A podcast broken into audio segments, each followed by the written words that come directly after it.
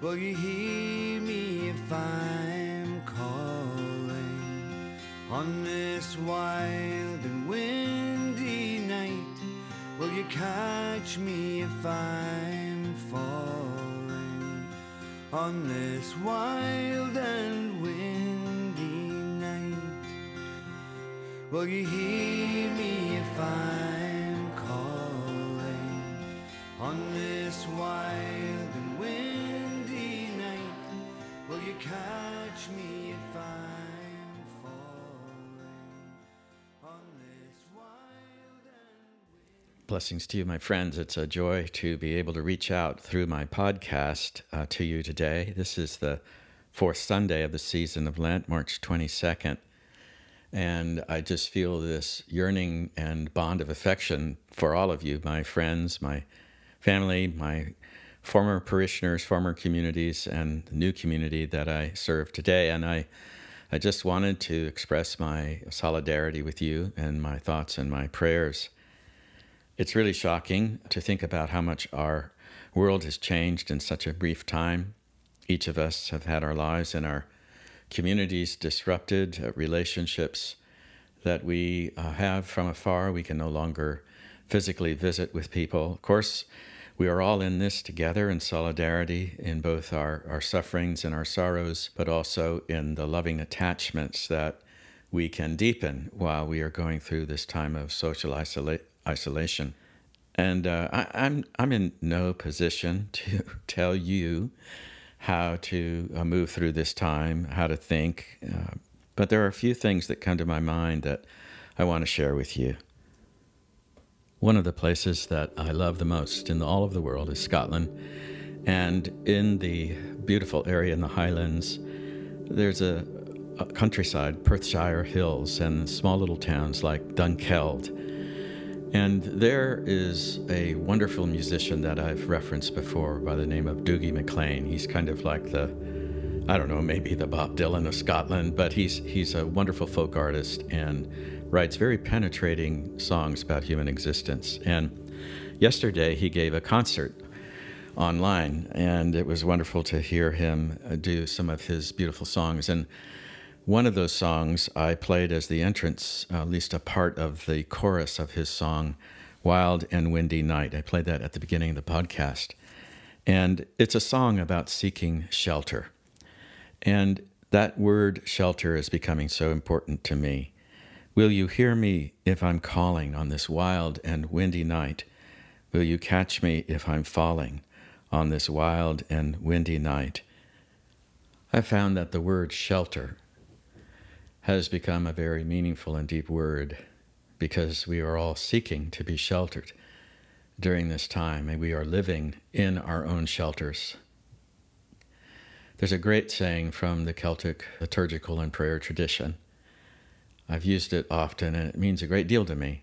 And it's this this affirmation we live in the shelter of each other.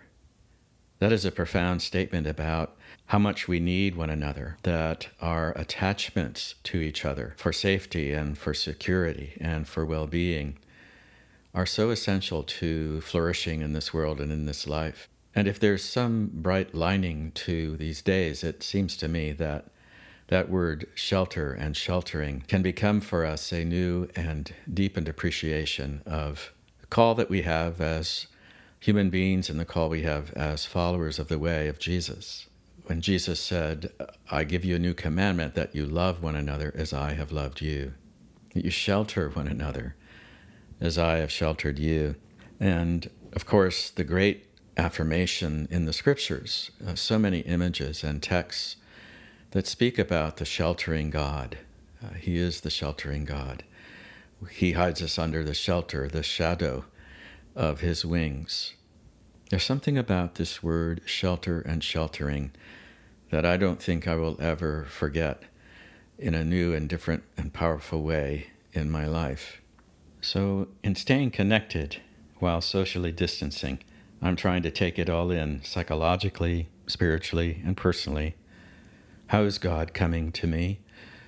What is God saying to me? How can I give myself to the most flourishing way of being as I walk this earth. I'm relying heavily on my deep love of the Celtic tradition and Celtic prayers, and I want to share with you a prayerful reading of Psalm 91, which is all about the sheltering God, and offer this to you as I would most likely at a Celtic contemplative Eucharist or a Celtic contemplative prayer time. And I hope it brings you a blessing. Hope it brings you my blessing. And I hope that you hear the deep bond of affection that I have for all of you as I pray this. Let's take a moment to take a deep breath, to be still in God's loving embrace, and to listen deeply with the heart to these words. Whoever has chosen to make the shelter of the Most High their dwelling place will stay in God's overshadowing. He alone is my refuge, my place of safety. He is my God, and I am trusting Him. He will rescue you from the traps laid for your feet and save you from the destroying curse. His faithful promises are your armor. You need no longer be afraid of any terror by night or the death arrow that flies by day. The Lord Himself is your refuge, and you have made the Most High your stronghold. Be my strong rock, a shelter, a castle to keep me safe, for you are my crag and my stronghold. How precious to me are your thoughts, O God. How vast is the sum of them. Were I to count them, they would outnumber the grains of the sand. When I awake, I am still with you. Circle me, Lord. Keep light near and darkness afar. Circle me, Lord. Keep peace within. Keep evil without. And may the peace of all peace be mine this day. In the name of the Father, and of the Son, and of the Holy Spirit. Amen.